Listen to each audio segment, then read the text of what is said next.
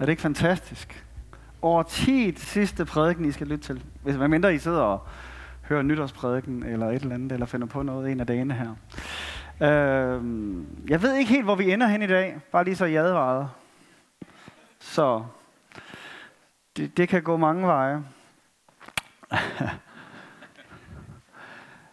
Kender I det, at I har en uh, computer eller en uh, telefon, som bare bliver langsommere og langsommere? Er der nogen, der har haft den oplevelse? Og øh, det er så frustrerende, ikke? Og det sker jo faktisk bare generelt hele tiden. Og øh, så øh, kommer det, så kan man i hvert fald på sin computer, kan man også lidt på telefonen, så kan man, hvis vi kan få den her til at virke. Apropos. Så kan man sådan trykke på sin jobliste og se, nu er det sådan bare, det er jo faktisk ikke så galt det her. 75 procent af hukommelsen er brugt. Jeg har nogle gange set en, der hedder 97-96 deroppe, ikke? Øh, og det er heller ikke sikkert, at I har 43 Chrome-tabs åben, men det er meget normalt for mig, det der. Øh, og så kan man sige, hvor galt er det lige? Men når man så lige tager det næste og kigger baggrundsprocesser, 179, så er det måske også lidt det, der tager noget af energien. Og jeg tror faktisk, det er sådan, at vi tit har en hel masse baggrundsprocesser kørende i vores liv, som tager en hel masse energi. Nu sidder jeg og tænker, hvad er det for nogle programmer, han bruger? Ja, jamen det kan man tænke meget over. Jeg tror, vi som mennesker, når vi nogle gange føler os presset, når vi nogle gange føler, at der ikke er overskud, når der ikke er plads til andre mennesker i vores liv, alle de der ting, så er det fordi, at der er en hel masse ting, der kører i baggrunden. Der er en hel masse processer, der kører.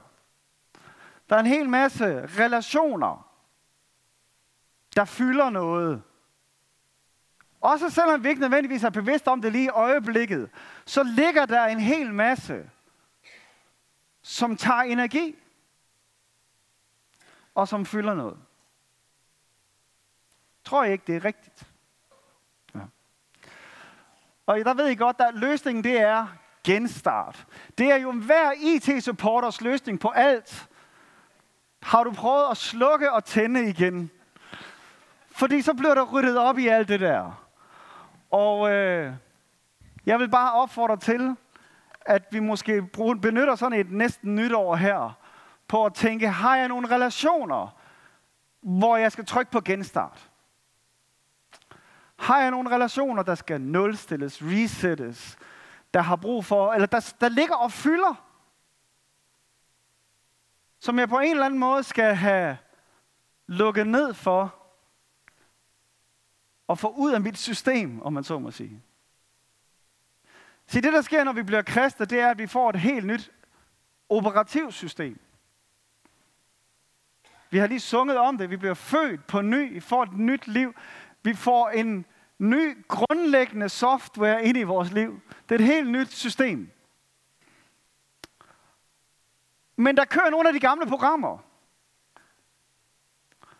Og så ved I altid godt, når man opdaterer et program, så er det utroligt tit sådan, at så bliver man nødt til lige at genstarte computeren, for at den sådan rigtig forstår, at nu er der kommet et nyt program ind. Og det tror jeg faktisk, at det er sådan noget, vi bliver ved med hele livet, at vi finder ud af, hov, her kører jeg et gammelt program. Det har jeg ikke fået opdateret til Guds program for det her område i mit liv. Og så er der brug for at trykke på genstart, og det har rigtig meget, der er rigtig meget brug for det, når det har at gøre med vores relationer til hinanden. Og Bibelen er jo fyldt med anvisninger og hjælp og råd til, hvad er det, du skal gøre i de der situationer. Og vi har virkelig udfordringen alle sammen. Se, det var lige her i lørdags, den der artikel poppede op i mit feed, hver femte har oplevet noget i familien, de aldrig kan tilgive. Derfor er det svært at slippe vreden. Og det er jo sådan noget, der typisk kommer op nu her i juletiden, hvor man er sammen med familien, og, og man øh, har de der relationer, man siger, åh, skal jeg være sammen med dem? eller man har de der relationer bagefter, man siger, åh, det var anstrengende, eller det fylder stadigvæk, eller det har jeg egentlig ikke lyst til, eller der er en hel masse af sådan nogle ting her. 21 procent har oplevet utilgivelige hændelser i den nærmeste familie utilgivelige. Det er der så ikke noget, der er, men det, det, er, en, det, det er en helt anden historie. Og øh, da jeg fortalte Jørgen her til morgen, hvad jeg skulle tale om, så sendte han mig lige øh, fem minutter efter noget, han havde fået på Jyllandsposten i dag, om dårlige relationer i familien. Altså det er jo ikke, hvis du sidder og har nogle relationer i din familie eller dine venner, hvor du tænker, det er ikke helt optimalt, så er du ikke alene. Skal vi ikke bare sige det sådan? Det, det er meget, meget, meget, meget normalt og helt øh, almindeligt. Vi kan ikke få den til at virke, fordi hvis du skal gætte hver gang jeg skal trykke, så bliver det godt nok op ad bakke, fordi jeg har 53 slides.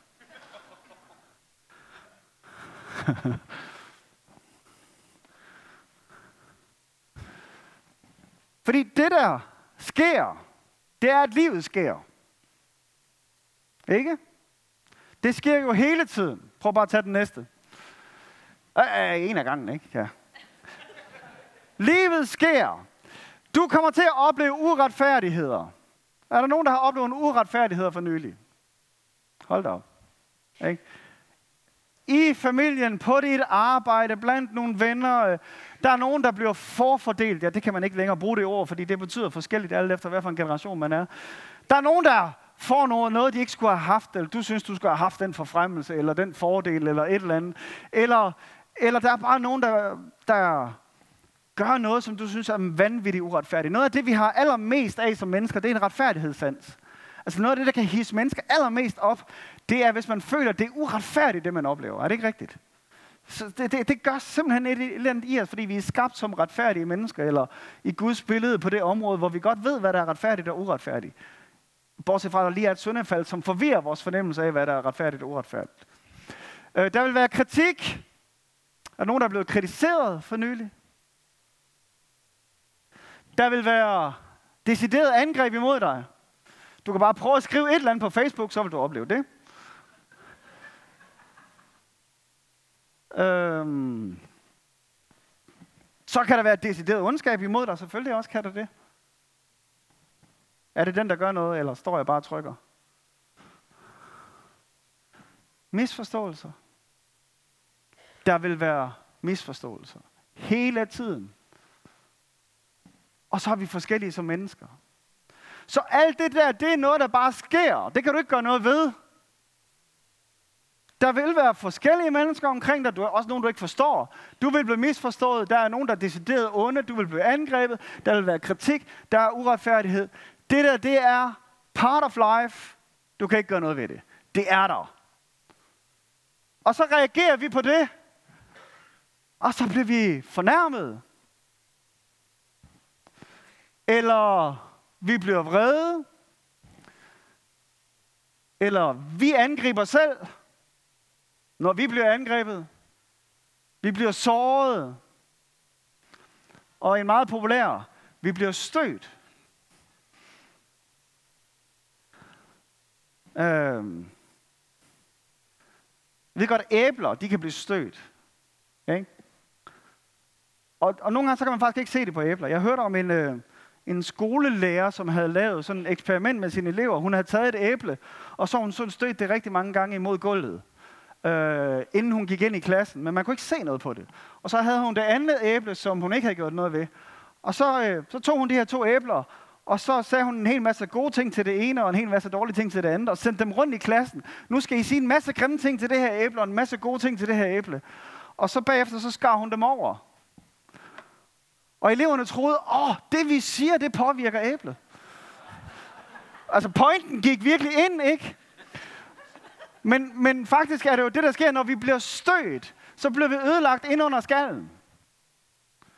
Og det kan godt være, at det ikke lige kan ses på overfladen, men i virkeligheden ser vi sådan der ud indvendigt, når vi bliver stødt. Og, og det er jo umuligt ikke at blive stødt. Specielt hvis du leder efter. Faktisk er det sådan, hvis du leder efter at blive stødt, så kan du være sikker på at finde det. Hele tiden. Altså hele tiden.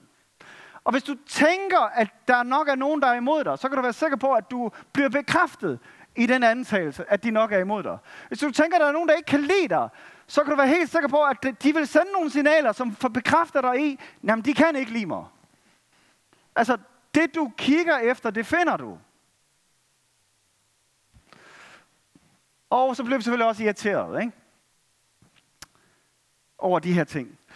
Det her, det er så bare overfladereaktionerne. Problemet er jo, det, det, når det der, det fortsætter, så bliver det dybere, ikke? Så bliver det til, får nogle dybere konsekvenser.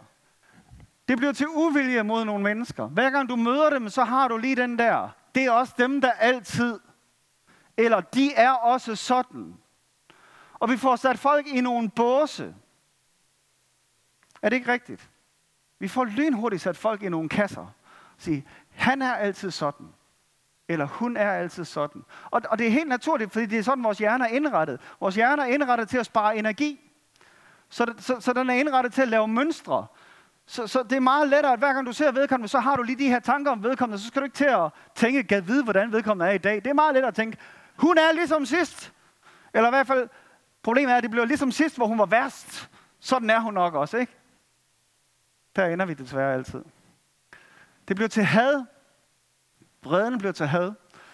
Det bliver til hævn. Yeah. Skal nok få den.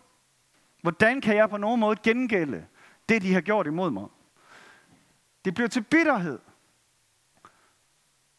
Jeg tror, jeg har sagt det før, at alt det, du oplever i livet, kan gøre dig bedre eller bitre. Better og bitter. Det er bedre på engelsk faktisk, ikke? Det bliver til partiskhed. Så bliver der sådan nogen, vi kan lide, og nogen, vi ikke kan lide. Nogen, der er indenfor i varmen, nogen, der er uden for varmen.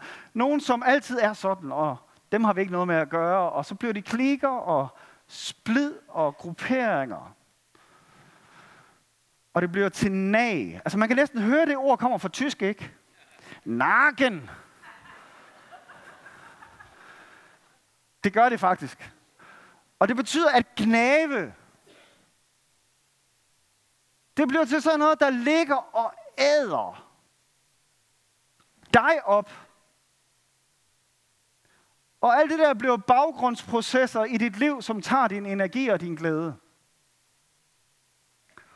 Og det har vi brug for at få trykket på reset, for at få væk.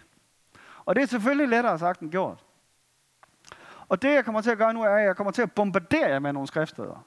Så derfor vil jeg bare gerne sige fra starten, I skal ikke kunne huske at forstå alt, hvad der kommer op nu. Men jeg vil gerne bede om at mærke efter, hvad det er for en sætning eller vending eller vers, der lige rammer dig. Og sige, okay, det er den der, jeg skal have med i dag. Der er noget her, jeg skal arbejde med. Eller det er den her. Måske sidder du allerede med en person også. Og du tænker, her er en, en person, som jeg har brug for at trykke på den der genstart-knap på en eller anden måde. Og så kommer der i hvert fald også nogle gode råd til det. Overordnet set, så har vi allerede her i 3. Mosebog. Midt i sådan en lovsamling, så kommer der simpelthen nogle meget, meget praktiske anvisninger her. I må ikke øve uret i retssager. Du må hverken tage parti for den fattige eller begunstige den rige. Du skal dømme din landsmand med retfærdighed. Du må ikke løbe med sladder om dine landsmænd. Du må ikke tilstræbe din næste, stræbe din næste efter livet. Jeg er Herren. Du må ikke nære had til din bror i dit hjerte, men du skal åbent gå i rette med din landsmand, så du ikke pådrager dig skyld. Du må ikke hævne dig på dine landsmænd eller bære nag til dem. Du skal elske din næste som dig selv. Jeg er Herren. Det er første gang, vi har det her udtryk. Du skal elske din næste som dig selv. Som jo virkelig er en opsummering af de andre ting, der kommer der. Du må ikke, du må ikke, du må ikke. Du skal elske din næste som dig selv. I det nye testamente har vi jo et helt kapitel, som bliver kaldt kærlighedskapitlet. Og prøv en gang lige at høre nogle af vendingerne her.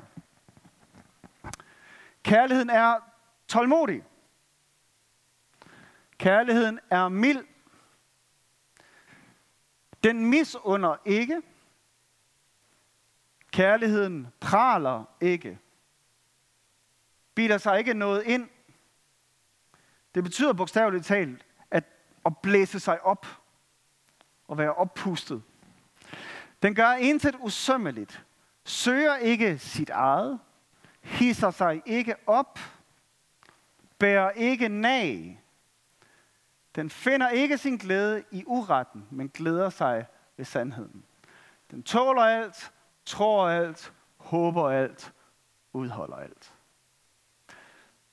Så, så der er slet ingen tvivl om, løsningen er kærlighed, okay?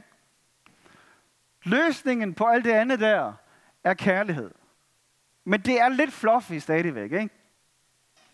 Ja, så skal du bare elske noget mere. Og så skal du bare være mere tålmodig og mild. Fordi kærligheden, den gør ikke det her. Den søger ikke sit eget, og den blæser sig ikke op. Og jamen, så nu kommer der lidt kærlighed i praksis her.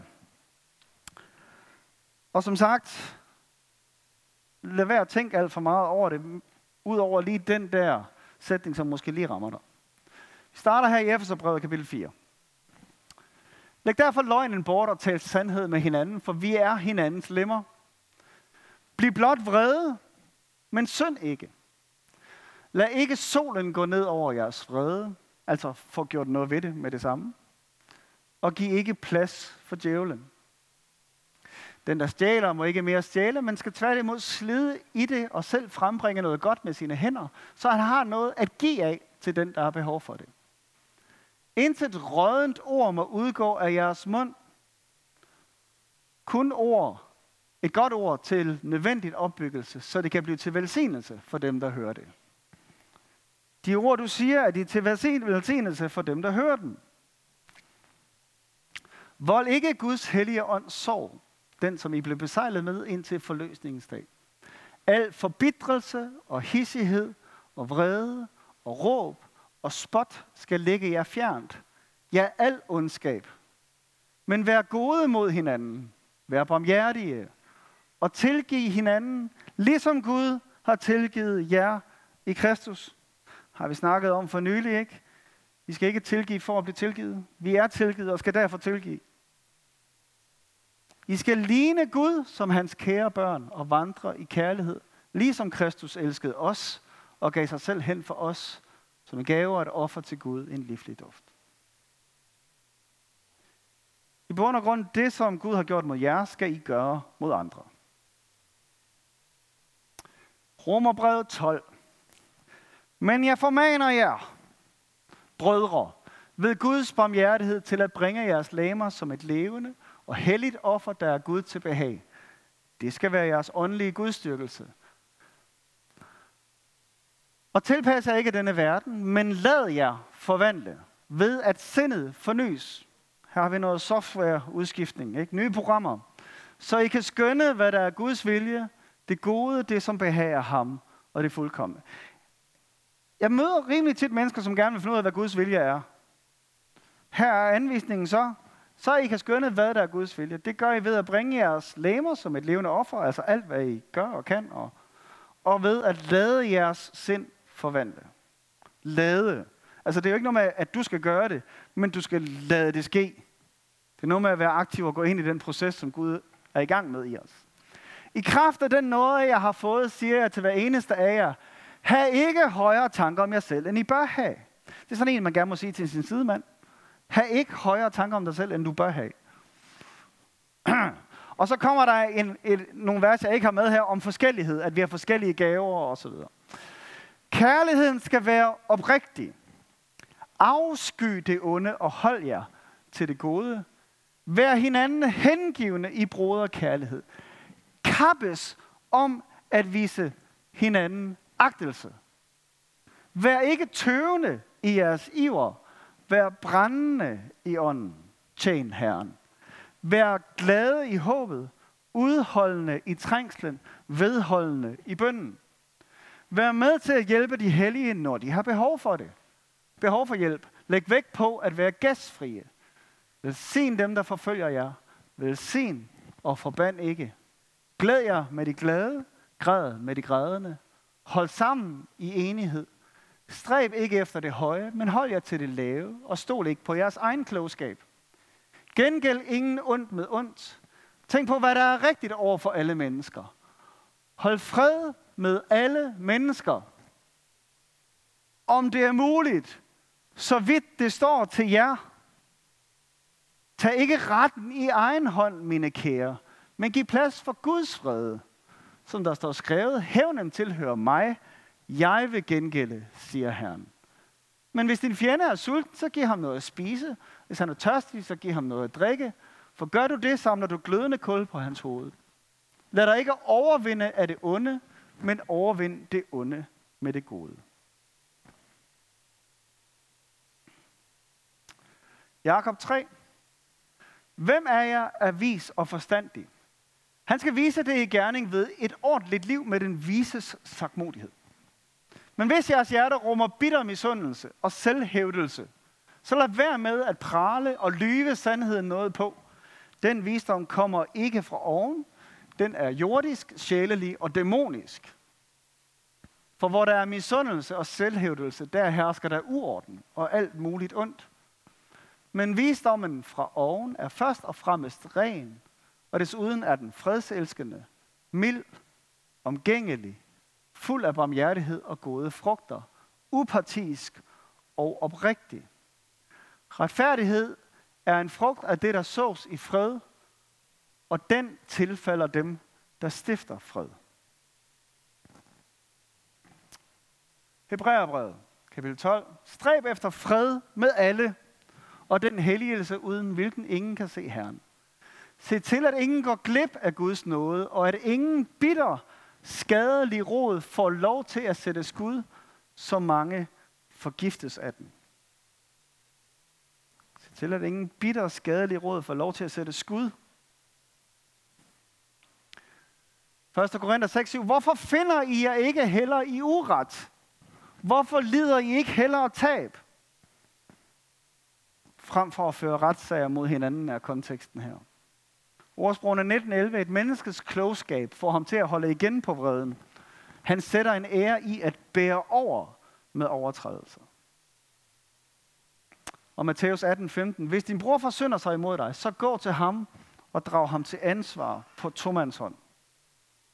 Og så er der nogle anvisninger, hvis han ikke vil høre efter dig. Det kan I selv læse.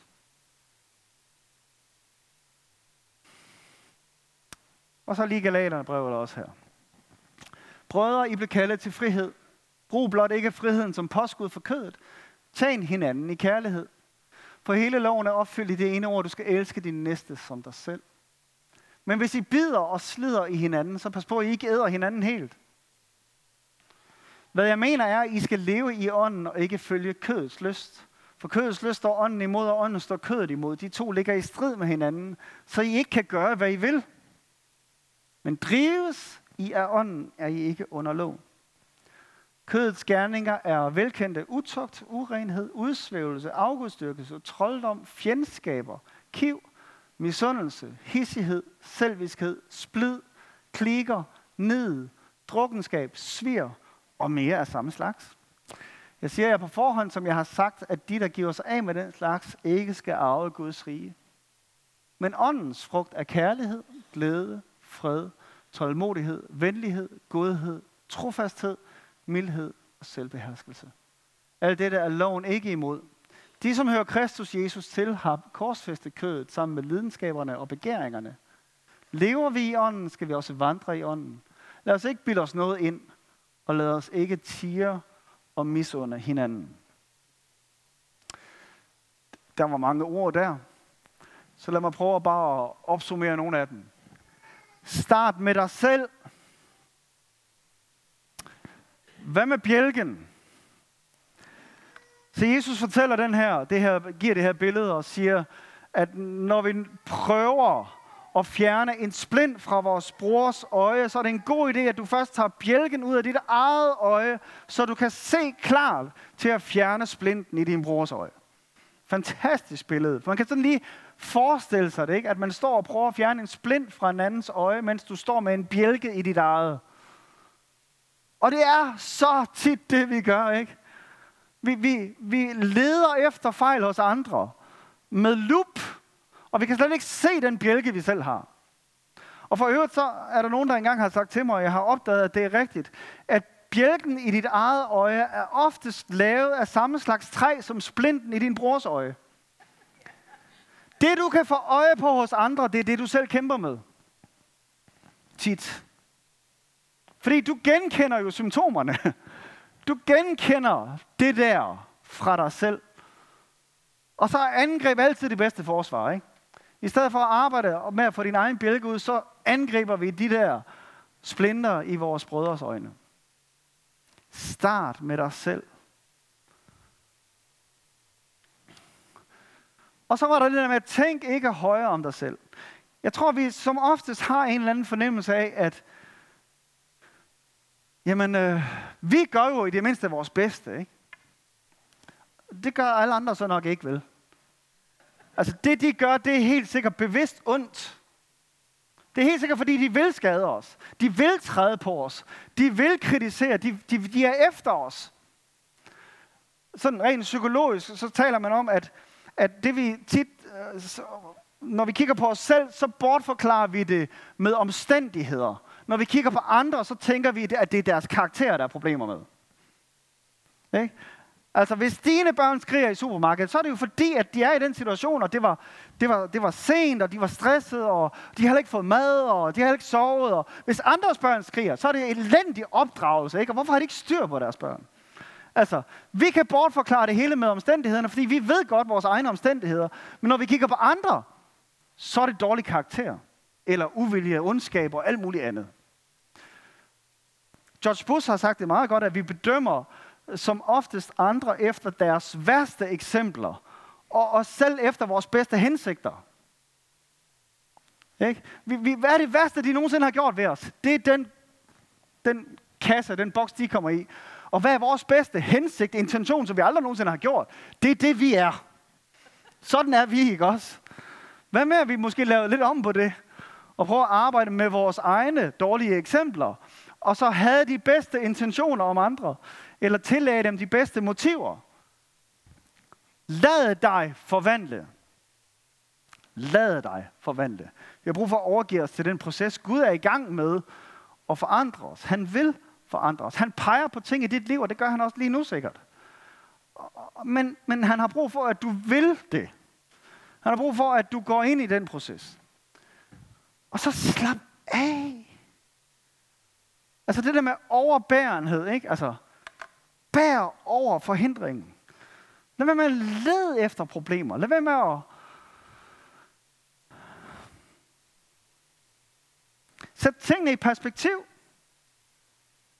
Altså, er det jordens undergang, det der skete mod dig? Eller går livet måske videre?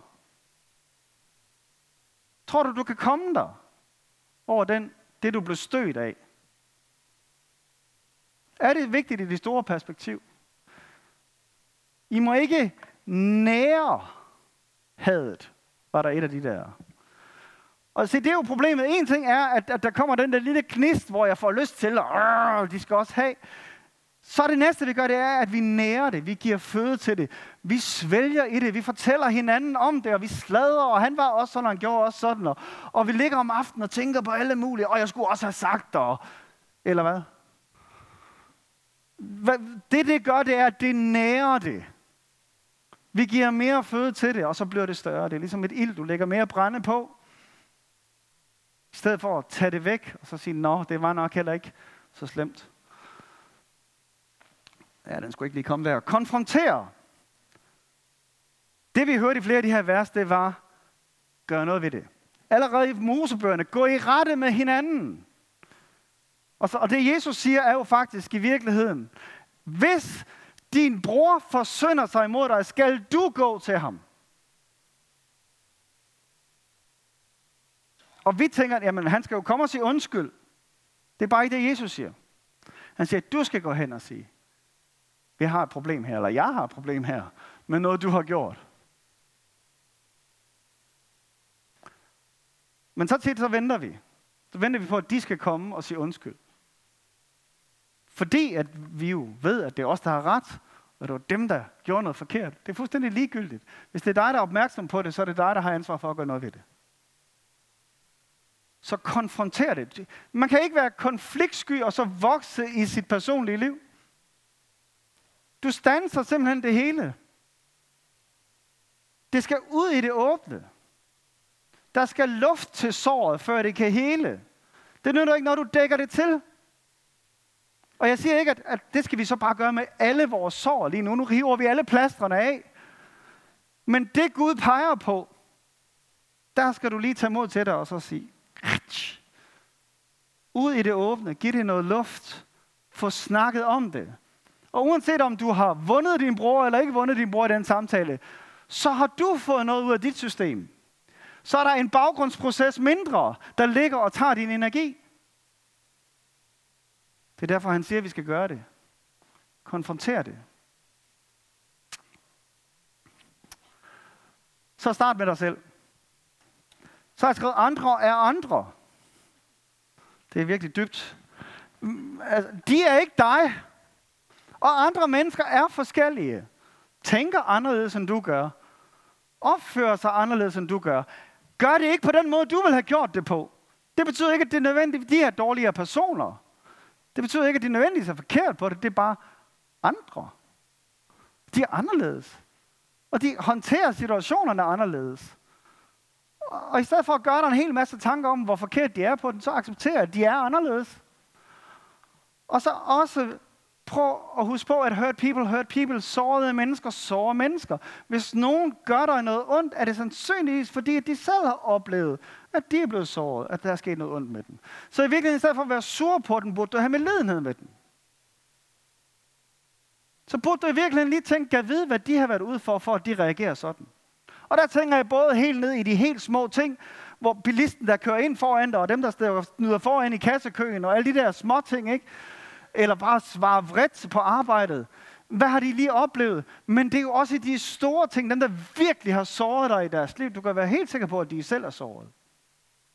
Du er helt sikker på, at der er jo en årsag til, at vi... Altså, der er jo ingen, der fødes som dumme skide, vel? Det er noget, vi bliver med tiden.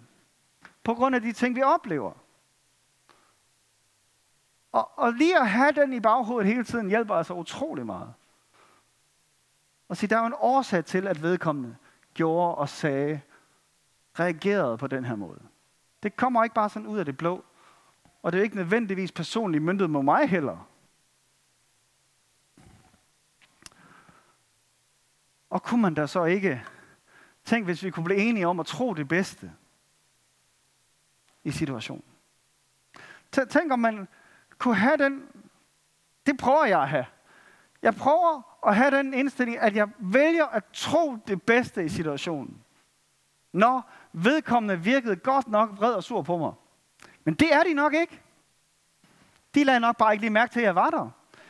Eller de har nok, der er nok en, øh, der, det kan være, deres sko er for små. Eller, altså, der kan være så mange årsager til, at folk reagerer, som de reagerer. Hvorfor tror vi altid det værste? I stedet for at tro det bedste. Det gør i hvert fald, at der er færre ting, som fylder sig. Og så er Gud Gud. Og vi skal huske på, hvem vi tjener, og hvem vi er ambassadører for. Måske er der en årsag til, at de første par vers der fra 3. Mosebog, så står der i hvert afsnit, jeg er Herren din Gud. I skal gøre alle de her ting, og I må ikke gøre de her ting, for jeg er Herren jeres Gud. I er mit folk. I er mit ansigt udadtil. Mennesker møder ikke Gud først, de møder dig først. Så derfor er det vigtigt. Og han er retfærdig. Og det kan vi ikke altid forklare, hvordan har han lige tænkt sig at gøre det her. Men han er retfærdig. Der er ikke noget uret, der er blevet begået mod dig, som ikke ville blive hævnet.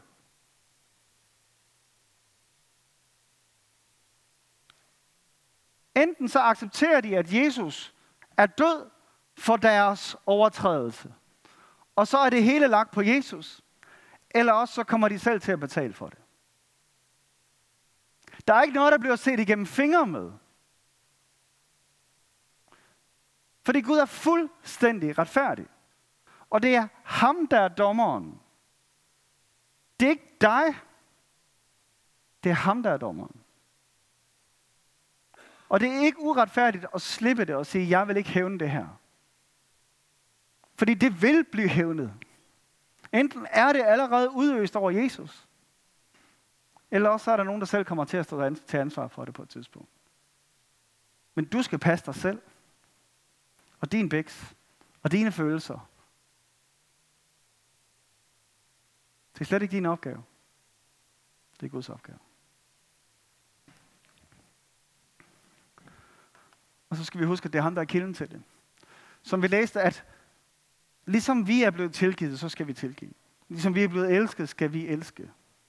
Ligesom der var en, der offrede sig for os, skal vi ofre sig for andre.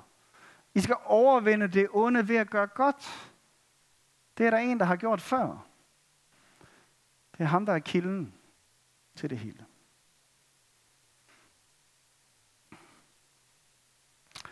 Det er sådan lidt formaning i dag.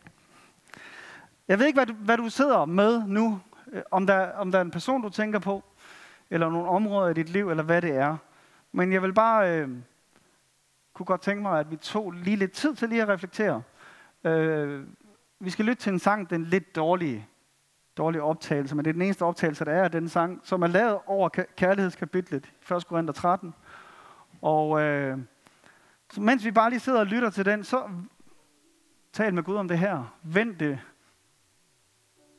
med ham og dig selv, og se om det på nogen måde er muligt for dig at trykke på genstart-knappen. Øh, ja, bare lige vent et øjeblik med Det er ikke sindssygt let at prædike over sådan noget her, vel? Øh, men jeg synes faktisk, at jeg selv er ret god til det. Øh, og det betyder ikke, at der ikke sidder nogen i den her forsamling, som har et eller andet imod mig, men det betyder, så ved jeg det ikke. Altså, fordi hvis jeg vidste det, så har jeg nok været hos dig. Og spurgt, hvad har vi et problem? har jeg gjort noget? Og, og det har jeg helt sikkert, fordi du ved godt, vi kan jo blive stødt over bare et blik, eller at man ikke lige bliver set, eller alle mulige ting. Men hvis du selv er bevidst om det, så gør noget ved det. Fordi det er ufatteligt befriende ikke at have alle de der baggrundsprocesser kørende hele tiden. Ikke hele tiden at tænke, åh, jeg kan ikke gå den vej, fordi der står han. Eller jeg kan ikke være til det her selskab, fordi der kommer hun. Det slider, og det tager energi, og det er ikke sådan, det skal være. Lad os lytte til den her sang og vente med os selv.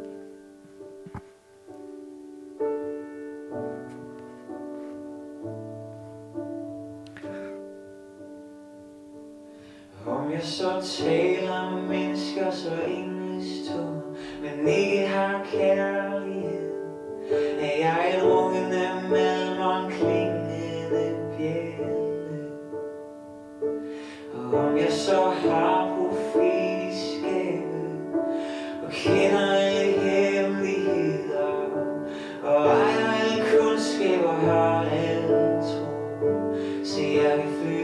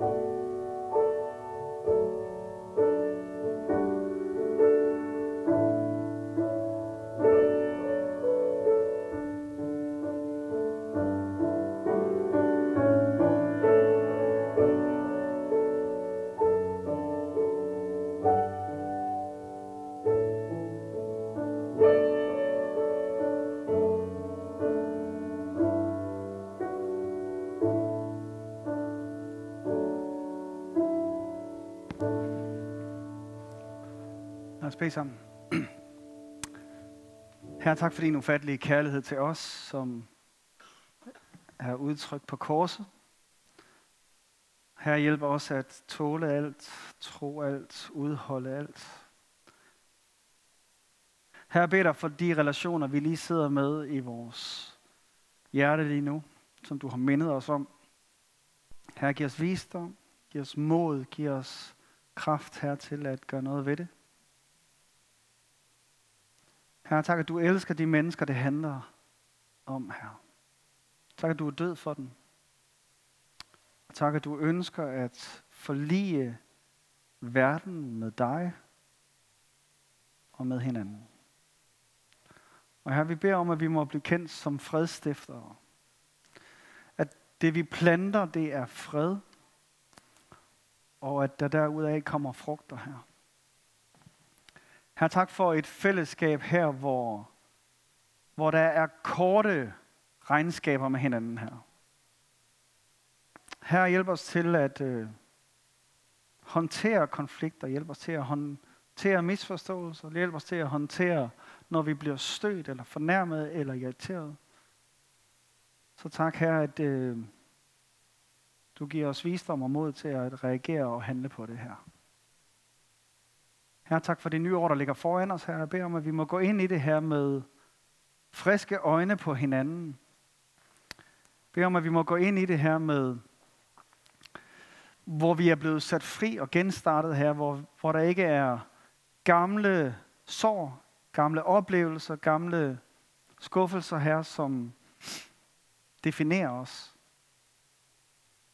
Men her, hvor det er det, du gør lige nu, som er det vigtige. Og det, vi kan opleve fremover, der er det vigtige. Tak her for din hjælp til det. Amen. Amen. Hvis du har brug for at, at få bedt med nogen, så har vi mulighed for det nede i bønderummet her efter gudstjenesten. Så øh, der kan nogle gange godt være brug for, at øh, der lige kommer en tredje person ind over og bare lige at vende det med Gud. Men det kan også være, at der bare er nogen, som måske endda allerede sidder her i salen, som du skal tage fat i og sige, øh, jeg har det faktisk sådan her med dig. Det kan være, at der er nogen, du skal sende en sms til, eller ringe op, eller skrive et brev til. Eller, øh. Men lad nu være med at åbne alle sårene op. Vel? Kun det Gud har peget på i dag. Amen.